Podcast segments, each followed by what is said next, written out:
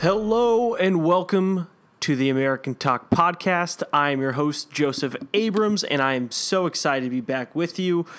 Tonight, we did take a brief hiatus last week as we were off for Labor Day and enjoying time with family. I hope it was restful for yours just as much as it was for mine, but welcome back. We have a lot to go over with that week. We have a Supreme Court nominee. We have an upcoming election where we got some primary results. And football's back. And Nike announced an interesting campaign. And so we want to take a look at it just from a marketing perspective and see what they're actually trying to do. So a packed agenda for tonight, and we want to hit on it all in a timely manner. But first, just a couple of reminders. For my loyal listeners, you know that I am a big proponent of going and rating this podcast, of sharing it with your friends and family. We've seen an uptick in our listenership, and it has just been phenomenal to see that growth. So please remember to go continue that. It has been a huge help, but also remember to, to donate if you're just really encouraged about this podcast. You're encouraged by what we do. Buy a t-shirt, buy a bumper sticker, go support us. It really means a lot. So we are going to be adding a sponsor for our next podcast, and we're very excited to announce them. But until then, every little bit helps. So without further ado, let's get into our show.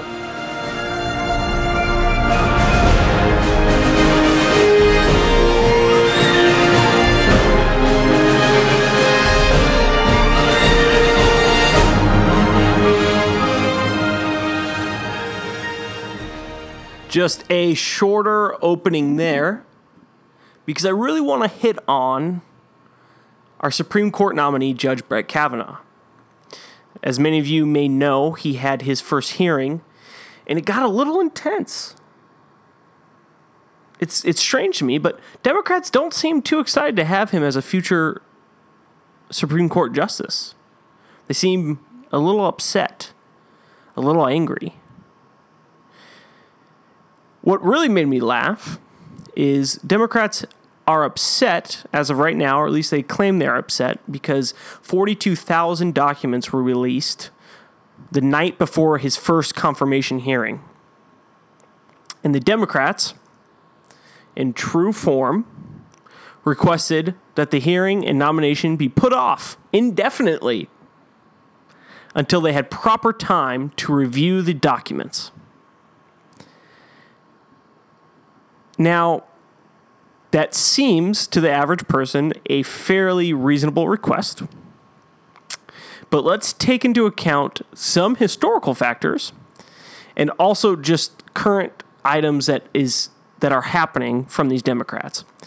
So you have Democrats who have already pledged not to vote for this nominee no matter what, asking for more time to review documents to make sure that they don't vote for the judge? Question mark? To me, it seems a little different. If you've already made your decision, then we really don't need to research much more. Like, when I want to go out to eat, and I pick a restaurant, I basically stop looking at reviews at that point, once I've made a decision. If I decide I don't want McDonald's, I don't want to also go research everything McDonald's does to their food that could be bad. I've already decided I don't want McDonald's. I don't need to worry about that. I'm not having it right now. So presumably, the Democrats simply want more time, not to make up their decision, but to try to find more dirt to make sure that he doesn't get nominated. Interesting play. The other major counterargument is that I am not so old not to remember the passing of Obamacare. Does anybody remember that? There's some really great quotes from then Speaker of the House, Nancy Pelosi, saying, well, in order to read the bill, we need to pass it. In fact, almost nobody read the bill before it was passed. And it was still issued into law. You know, I don't know which one's greater, but I feel like we should probably read all the laws before we pass them. Having every email Judge Brett Kavanaugh's ever sent reviewed and analyzed, it doesn't seem as dire. So Democrats are in true form here. They are yelling at the top of their lungs. They are getting protesters. In fact, some reports, and I haven't confirmed these, and I'm going to put a big asterisk there, but some reports have signaled that Democratic senators might be paying protesters. It's unfortunately, it's kind of a repeat theme that paid protesters could or might not be a thing, but here it definitely could be. There's just a lot of anguish around the Supreme Court nominee, which is interesting because I don't think he's the final one to come from President Trump. Now, I hate this part because this makes me feel like a goon or you know, I'm on death watch or something like that. It's kind of a tough thing. But I believe Ruth Bader Ginsburg will not make it through a Donald Trump presidency. And I say that as nice as possible. I honestly hope she does. I don't want to wish death on anyone. But it's clear that if she could last the next 6 years, the next two, and if Trump wins election, she would have to last the next 6 years. That's a tall order for someone as old as she is. In addition, the Senate could also vote to forcibly remove her if she becomes incapable of carrying out her duties. It's a big if. It might not happen. It very well could. We don't know. But all that to be said is there are several aging Supreme Court justices, and so it'll be very interesting to see how Democrats handle those, because Republicans could pick up an additional seat outside of Kavanaugh's. So a lot happening there, but really what the Democrats are trying to do is get campaign footage done for them so that they don't have to spend money on it. Because really, and this flows into our second topic, really they're doing this just for midterm elections. That's what they're doing. They're showing that their base, that they are radicalized enough to the left, that they're not going to vote on a middle-of-the-road Republican. That's what the Democrats are showing because Democratic mainstream candidates are losing, and they're losing fairly rapidly. In Florida, it was a Democratic socialist, which is a nice way of just saying a socialist. Democratic socialist, it's a whole nother term. It's probably a whole nother podcast. It's not really a thing. It's just also known as a socialist. Socialism is socialism, whether it's voted upon or forced upon. It's still the same idea. So, and it's still proven to be wrong throughout the history of the world. Once again, different topic, but I wanted to make sure we hit on it. Florida, in their governor primary, elected a very far left candidate. On the right was a candidate backed by Donald Trump. So there is a ton happening, and it'll be very interesting to see how that one plays out. But Democrats across the board are radicalizing. They're moving to the left. And so by them getting this campaign message out during Kavanaugh's confirmation, it seems to energize their base. And most polls show that it's working. I mean, a lot of polls show that Republicans are in a bad, bad situation come November for the midterm elections. And here's the deal. I don't really believe in polls. I don't know if that makes me an idiot. It could. The argument is very well there. But let me dive into why maybe I don't believe in polls. And the first one comes out of Emerson for Arizona. Currently, they have Martha McSally down 8 points against the Democratic nominee. 8 points. That's a lot. That's a ton to have when you think that there's been a Republican senator out of Arizona for like 3 decades. So Martha McSally will be going up against Kirsten Sinema. And currently, there's that 8-point lead that they're saying Kirsten Sinema has. But let's just look at polling in general. The polls had that Donald Trump was going to lose to Hillary Clinton. They had it pretty well across the board. They had him losing Pennsylvania by 3 points. They had him losing Florida by about a point, and they had him losing Ohio by about a point and a half. So all within the margin of error, but significant. They had him losing Wisconsin and Michigan by like 3 points, by 4 points in some. And a lot of these bigger polls had him losing by even more. It seemed like there wasn't a chance in heck Donald Trump would become president of the United States. And we all know how that night ended. Donald Trump upset a lot of different polls. And here's why. And this is true across the board. Republicans vote every election. Let me say that again. Republicans vote every election. Their base really does. If you look at Republican turnout year over year, it's essentially the same. There are spikes, don't get me wrong. Donald Trump did influence a spike that was not seen before.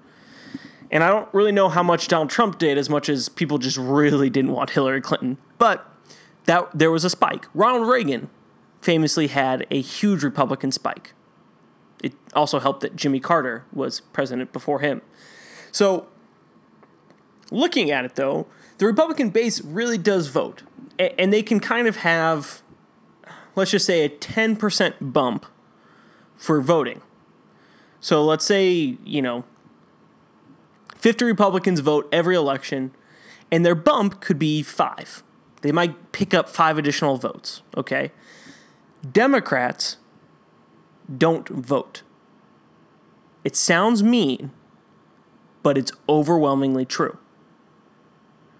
Democrats only win if two things happen. Minorities, most importantly, go out and vote in droves, or women go out and vote in droves. The second piece, the women vote, has been harmful to Democrats in recent years because they always underestimate that some women just want to vote Republican. It's funny to me. But minorities, in large regard, vote Democrat. But here's the thing. Across the board, Democrats just don't go vote. So that's why people really spend a lot of time seeing who's energized, who's going to go out and vote. Is Donald Trump energizing the left? Or is he encouraging the right to go get those extra 5 votes? So as I said, Republicans might get 50 every time and might pick up 5 or lose 5, depending on the election year. Like I think John McCain, as much as I adore him as a human, I think he probably cost Republicans 5 votes. I think they probably have... They only got 45 votes that year. Mitt Romney probably maybe picked up 1 and got 51 votes. But Democrats, they might lock in 35 or 40 votes, but their swing could be 20 to 25. It's absurd. And if you look at Obama's elections, he won because minorities went out and voted in droves.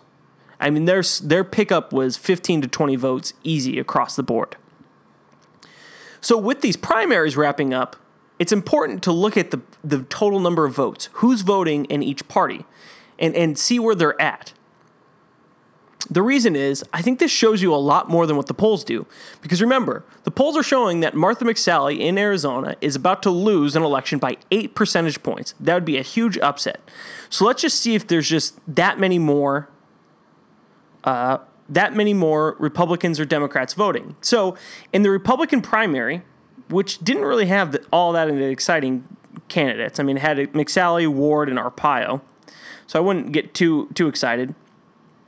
McSally won 53% of the votes, and the total amount of votes simply casted, the total amount of Republicans who went out and voted in their primary, was 503,000 people. That's a pretty good chunk. Especially when you compare it to the Democratic side, who only had 393,000 people. So they're missing almost 110,000 votes in just the primaries.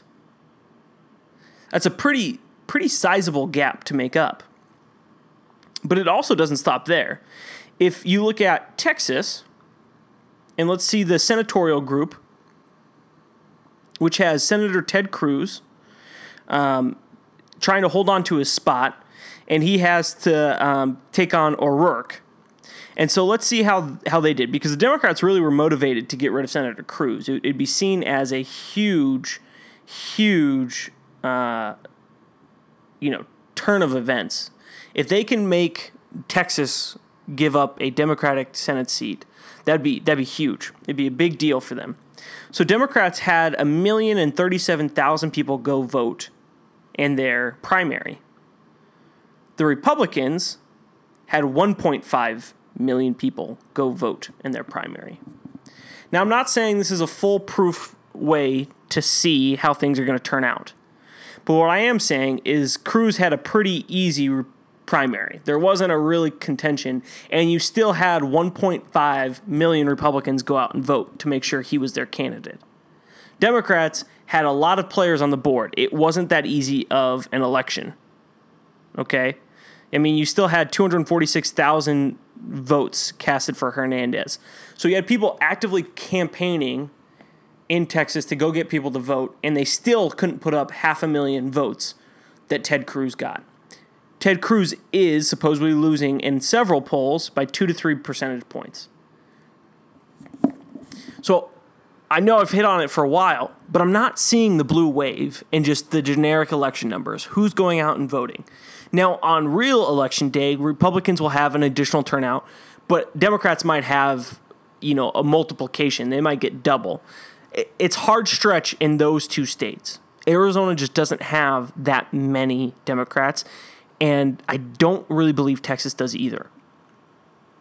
So there's going to be a lot to be seen, but those two seats are Arizona is considered a swing state, and so is Texas. So it'll be very interesting to see how those play out. I think they're safely Republican, and I think the Senate will remain a Republican Senate.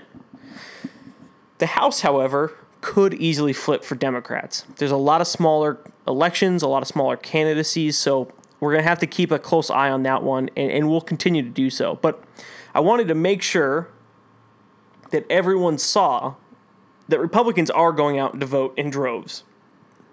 And it doesn't seem like Democrats are being able to energize their base. Well, moving on, we want to hit on Nike. So Nike announced that Colin Kaepernick will be the face of their new campaign. And it made a lot of people just stop and wonder, like, why? Just high-level why. And it kind of gets better.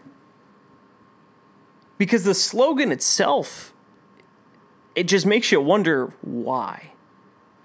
So here's the slogan. So I'm sure most of you have seen it. It's believe in something, even if it means sacrificing everything. Let me just say that one more time. Believe in something, even if it means sacrificing everything. Now, there's a lot of problems with that slogan, but the first one is that that's the worst advice anyone's ever given him. And just across the board. If someone walked up to you and just said, well, hey, man, believe in it, even if it means sacrificing everything. And you're like, okay, I would just question your train of thought. I would say here at the American Talk, we believe in a lot of things, a lot of high ordeals. I mean, we believe in God. We believe in the Bible. We believe that Christ came, died, and was and rose from the dead. So there's a lot, high level, there's a lot that we believe, and there's a lot we are willing to sacrifice to, protect that.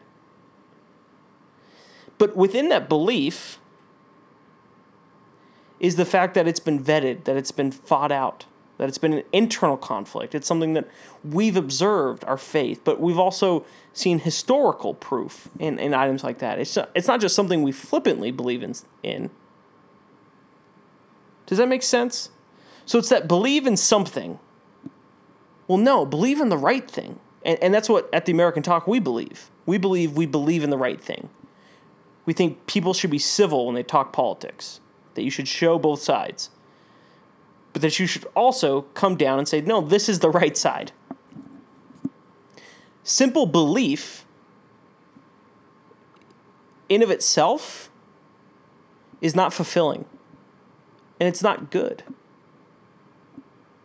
right? At what age does a kid believing in Santa Claus get slightly annoying?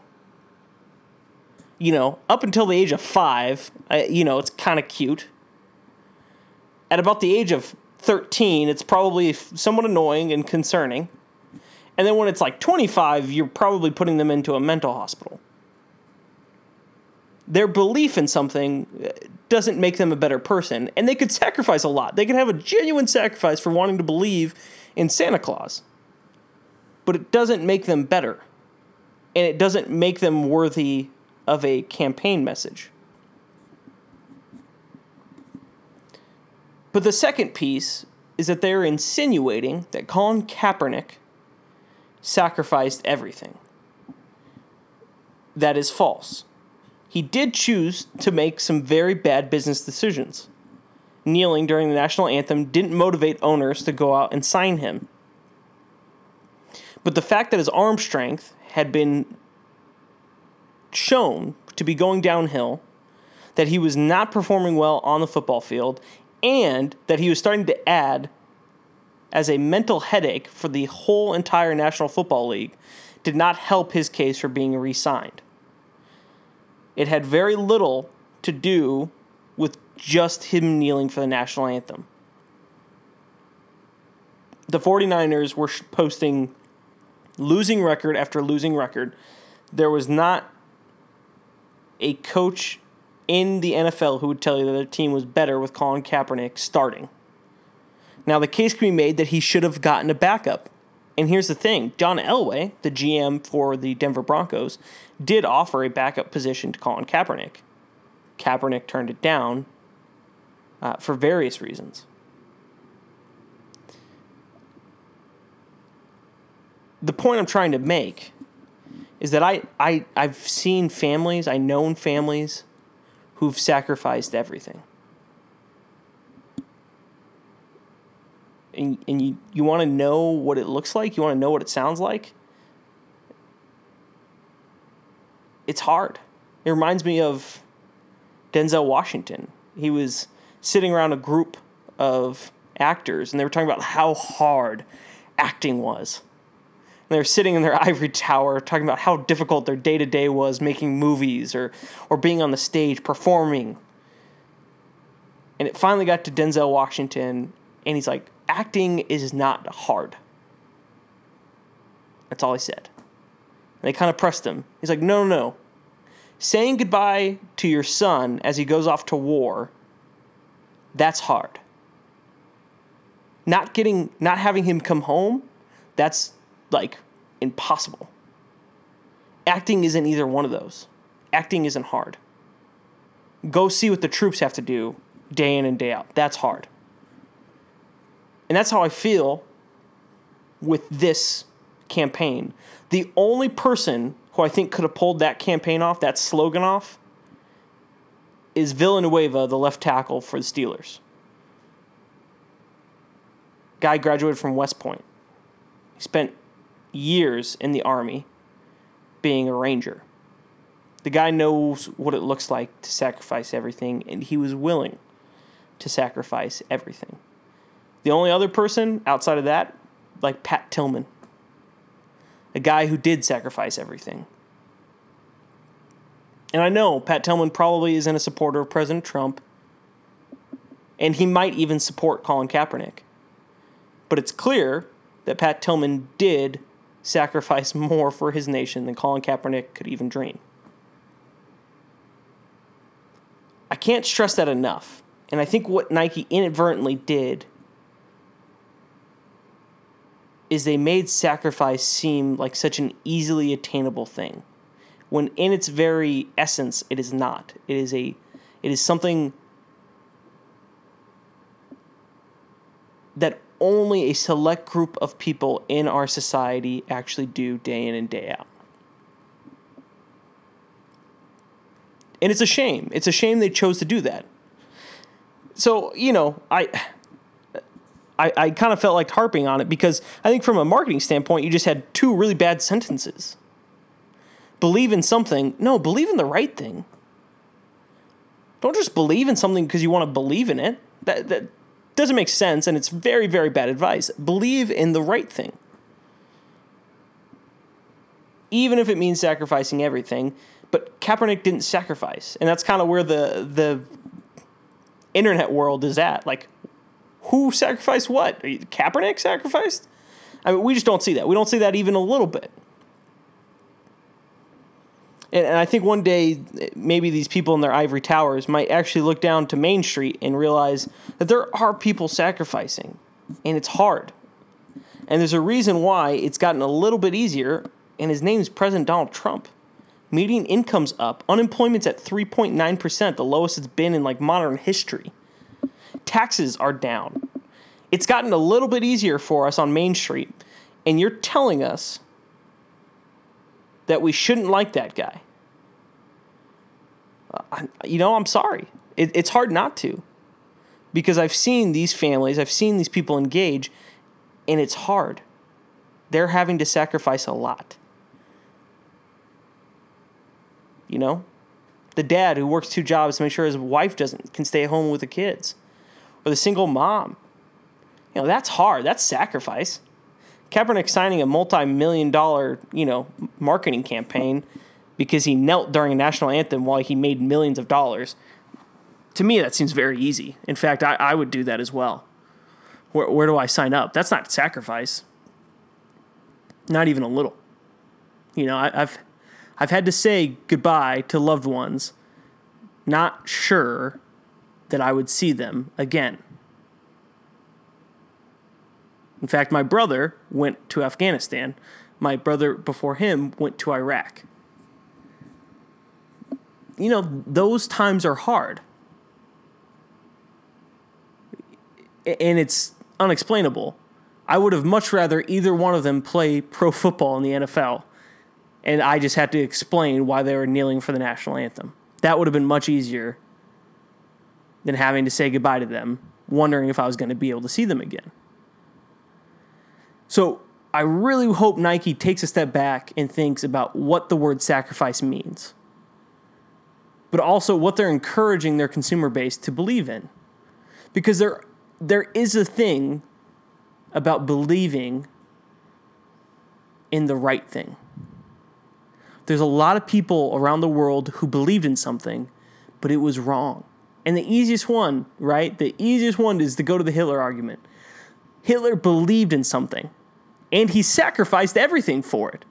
But he was a terrible, terrible person because he didn't believe in the right thing.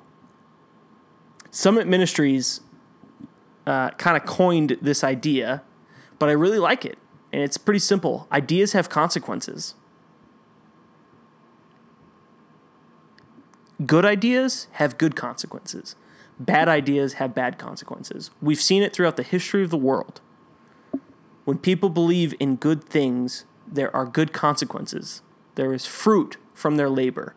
When they believe in bad things, bad consequences happen.